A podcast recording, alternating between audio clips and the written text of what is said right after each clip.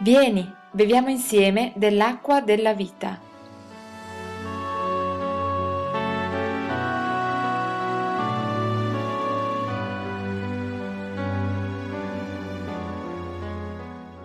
Oggi vi parlerò di una persona molto importante nella vita di ogni credente. Vi parlerò di Gesù, Gesù, la vita.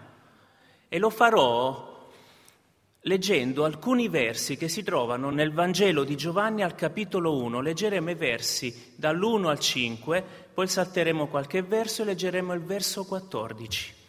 Amen. Nel principio era la parola. La parola era con Dio e la parola era Dio. Essa era nel principio con Dio. Ogni cosa è stata fatta per mezzo di lei e senza di lei neppure una delle cose fatte è stata fatta. In lei era la vita, e la vita era la luce degli uomini. La luce splende nelle tenebre, e le tenebre non l'hanno sopraffatta. E il verso 14, e la parola è diventata carne, e ha abitato per un tempo fra di noi, piena di grazia e di verità, e noi abbiamo contemplato la sua gloria, gloria come di unigenito del, dal Padre. Amen.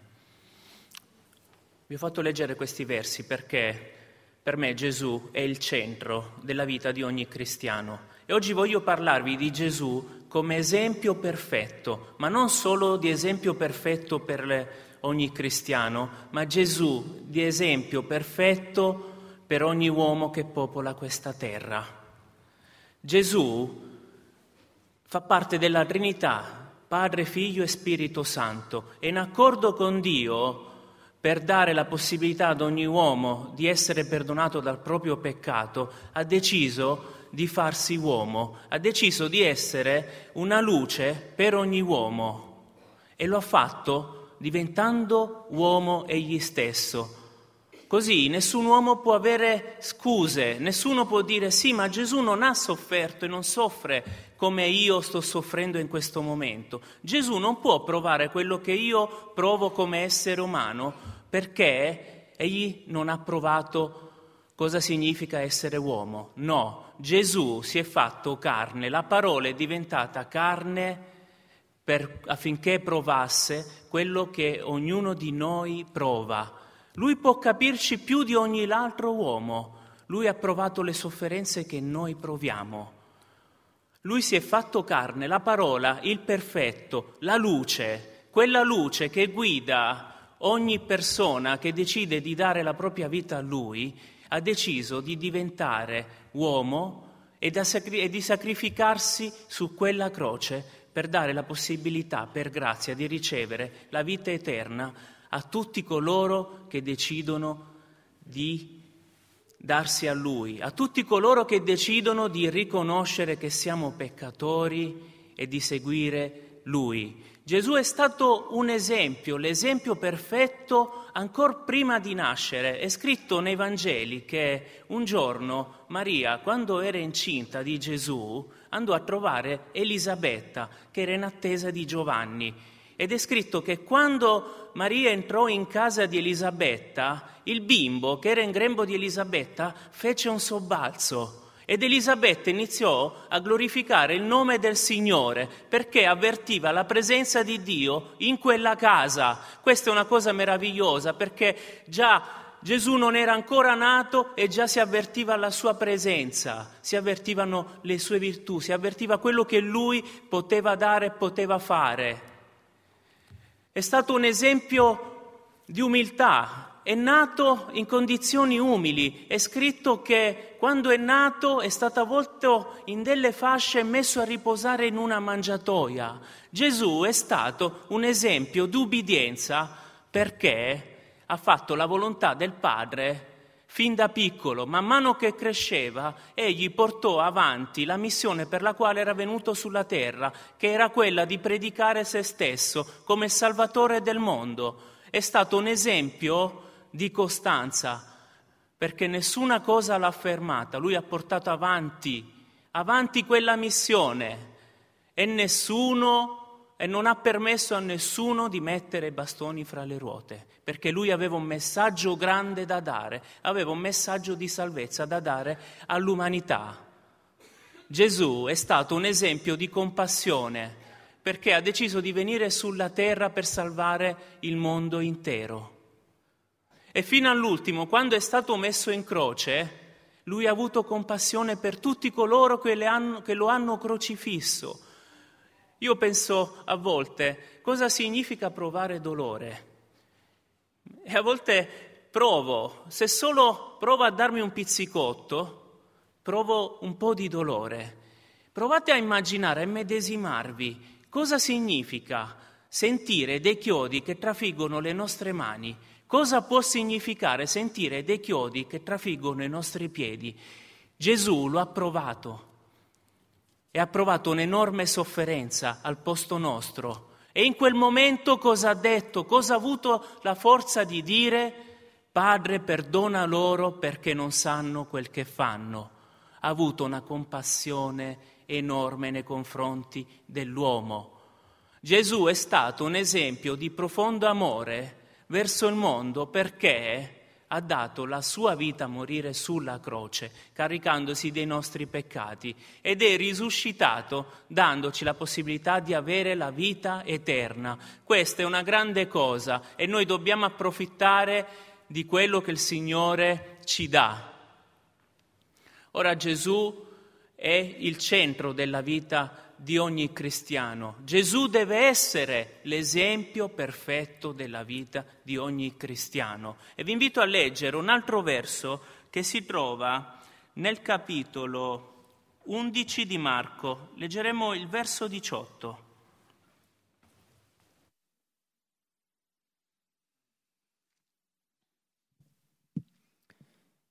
I capi dei sacerdoti e gli scribi udirono queste cose e cercavano il modo di farlo morire. Infatti avevano paura di lui, perché tutta la folla era piena di ammirazione per il suo insegnamento. I scribi erano dei personaggi, delle persone molto dotte, seguivano un percorso di studio molto rigido per diventare scribi e in un certo senso erano come un esempio per molti, come un esempio per il popolo. Essi si occupavano di trascrivere la legge e nel corso degli anni avevano acquisito anche altre funzioni. Abbiamo letto che essi odiavano Gesù e volevano ucciderlo. Perché volevano fare questo? Perché avevano questo sentimento nel loro cuore. Perché loro stessi si sentivano un esempio per il popolo e Gesù per loro era una minaccia, perché come abbiamo letto, le folle credevano alle parole di Gesù, le folle avevano piena fiducia in Gesù, le folle avevano riconosciuto in Gesù l'esempio perfetto da seguire, colui che aveva parole di vita eterna, colui che poteva dare la salvezza. È una cosa molto importante questa. E c'è un esempio bellissimo che ci mostra Gesù in questo verso. Perché noi esseri umani, come avremmo pensato? Avremmo pensato da esseri umani. Ma Gesù, sapendo di essere un esempio, non ha mai accusato nessuna persona che voleva ucciderlo, non ha mai comandato che scendesse fuoco dal cielo affinché queste persone fossero consumate da quel fuoco, non ha mai ordinato che queste persone morissero affinché lui potesse portare avanti la sua missione ma Gesù si poneva verso le persone che lo odiavano con un atto d'amore. Gesù aveva parole d'amore anche verso le persone che mostravano questo sentimento negativo nei suoi confronti. Gesù diceva a queste persone, ravvedetevi e sappiate che avete la possibilità di ricevere la vita eterna se credete in me. A lui non importava che alcune persone lo odiavano, a lui non importava che alcuni volevano ucciderlo, a lui importava dare il suo messaggio di salvezza. È l'esempio perfetto che abbiamo noi oggi, come avevano le persone che stavano con lui allora, quando lui era sulla terra, qual è? Un esempio d'amore profondo. Gesù insegnava quando era sulla terra e diceva, amate i vostri nemici. Lo dice ancora oggi, amate i vostri nemici e invita noi cristiani a comportarci come Gesù si è comportato. Noi dobbiamo pregare per coloro che ci accusano ingiustamente. Ad alcuni di noi succede a volte di avere, di subire delle ingiustizie nell'ambito lavorativo, nell'ambito scolastico, nell'ambito familiare.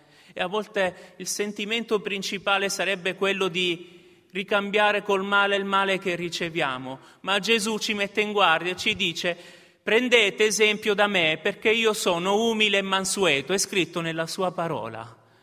E noi possiamo avere la forza di rispondere col bene al male perché Gesù ce l'ha insegnato, ma non solo ce lo insegna, ma ci dà la forza di farlo. Noi abbiamo Gesù dentro la nostra vita, fratelli? Lo sentiamo vivo dentro i nostri cuori? Allora non è difficile mettere in pratica quello che Lui ci insegna. E Lui ci insegna a dare parole di vita eterna. Adesso il secondo aspetto che volevo mettere in luce, che riguarda Gesù, è un Gesù che ha attenzione verso il mondo, un Gesù che ha un'attenzione particolare verso i suoi figliuoli, un Gesù che ha un'attenzione particolare verso coloro che affidano la loro vita a Lui. Si racconta nei Vangeli di una donna che soffriva da 12 anni di un flusso di sangue continuo ed ella pensava dentro di sé, mentre Gesù passava in mezzo alla folla, e quando si parla di folle nei Vangeli si parla di migliaia di persone che seguivano Gesù. E quella donna pensò dentro di sé, se solo riesco a toccare la veste di Gesù, di quell'uomo, io sarò guarita. E Gesù, anche se quella donna non si aspettava questo, rivolge la sua attenzione verso quella donna e le dice chi mi ha toccato e rivolgendosi a quella donna le dice la tua fede ti ha salvata. Forse qualcuno in questa mattina sta pensando e sta dicendo se solo riuscissi a toccare la veste di Gesù io sarò guarito, io sarò guarita e Gesù che in questo momento è qui con la sua presenza, che sta camminando lungo i corridoi di questa sala di culto, Gesù che è seduto a fianco ad ognuno di noi, ci sta rispondendo e ci sta dicendo credi e abbi fede come ha avuto fede quella donna e tu sarai guarita e tu sarai guarito. Crediamo in Gesù perché vuole fare un'opera potente nella nostra vita e non vuole darci solo una guarigione spirituale, ma vuole darci una guarigione materiale. Lui ha compiuto tanti miracoli quando era sulla terra ma vuole continuare a compiere questi miracoli affinché noi possiamo essere di testimonianza a coloro che non lo conoscono. È scritto che un giorno mentre entrava in Capernaum, un centurione andò verso di lui e rivolgendosi a Gesù gli disse, il mio servo è paralitico, è molto malato, è in un letto di infermità e soffre molto. Signore, di solo una parola e quel servo sarà guarito. Altro uomo di grande fede. E Gesù risponde a quell'uomo e dice, ti sarà fatto quello che chiedi. Quell'uomo fu guarito in quell'istante. Mettetevi nei panni di quel servo che mai si sarebbe aspettato di ricevere una guarigione. Lui era lì in un letto di sofferenza e diceva, sono destinato a vivere in queste condizioni, nessuno si prende cura di me. E dal nulla a un certo punto inizia a camminare, riceve la guarigione, non soffre più. Gesù aveva rivolto la sua attenzione verso quel servo. Gesù sta dicendo ancora a noi in questa mattina, avete un familiare che soffre, avete un conoscente, un caro amico, una cara amica, conoscete una persona che non vi sta tanto simpatica, che sta soffrendo? Pregate per quelle persone affinché il Signore possa mettere la sua mano su di loro. Gesù è potente a dare una guarigione spirituale e materiale a coloro che lo chiedono. Molte persone possono essere guarite se noi lo crediamo. Fratelli e sorelle, crediamo e continuiamo a pregare per le persone che non conoscono Dio. Preghiamo per le persone che sono nella sofferenza, perché Gesù, a Gesù basta solo una parola per intervenire nella loro vita. Lo credete insieme a me? Grazie a Dio perché Lui si prende cura di noi. Grazie a Dio perché Egli ha attenzione verso il suo popolo. ed ha un'attenzione particolare verso il suo popolo. Un giorno un uomo di nome Zaccheo seppe che Gesù sarebbe passato per una certa via e allora salì e scritto su un albero, su un sicomoro, perché era piccolo di statura e allora lui voleva vedere il passaggio di Gesù. Visto che in mezzo alla folla non sarebbe riuscito, voleva assistere al passaggio di quell'uomo che era un esempio perfetto, voleva assistere al passaggio di quell'uomo che rivolgeva l'attenzione, la sua attenzione verso ogni bisognoso. E Gesù cosa fa? Mentre passa per quella via, è scritto che alza lo sguardo, vide Zaccheo e gli disse, Zaccheo, scendi da quell'albero, perché oggi verrò in casa tua. Forse noi vogliamo vedere dall'alto il passaggio di Gesù? E Gesù alza lo sguardo anche questa mattina e sta dicendo ad ognuno di noi, vieni giù, seguimi, perché io voglio venire in casa tua. Gesù ci sta dicendo, io voglio abitare in casa vostra. Aprite la porta del vostro cuore perché io voglio abitare nel vostro cuore, nella vostra vita e voglio rimanerci. Gesù in questa mattina, dall'inizio di questo culto, ha avuto attenzione verso ognuno di noi, ha parlato a ogni cuore bisognoso. Gesù in questa mattina continua ad avere attenzione nei nostri confronti, ma non finirà quando finirà questo culto e ognuno di noi andrà a casa proprio, a propria. No, perché Gesù ci segue in ogni momento. Noi dobbiamo desiderare che Gesù abiti nella nostra vita. E allora in questa mattina il messaggio del Signore è questo.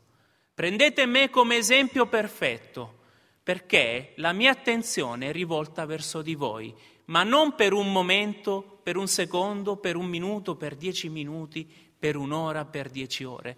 La mia attenzione è rivolta verso di voi ogni momento della vostra vita, fino a quando io non tornerò su questa terra e vi porterò nel cielo con me. Amen. Dio ci benedica.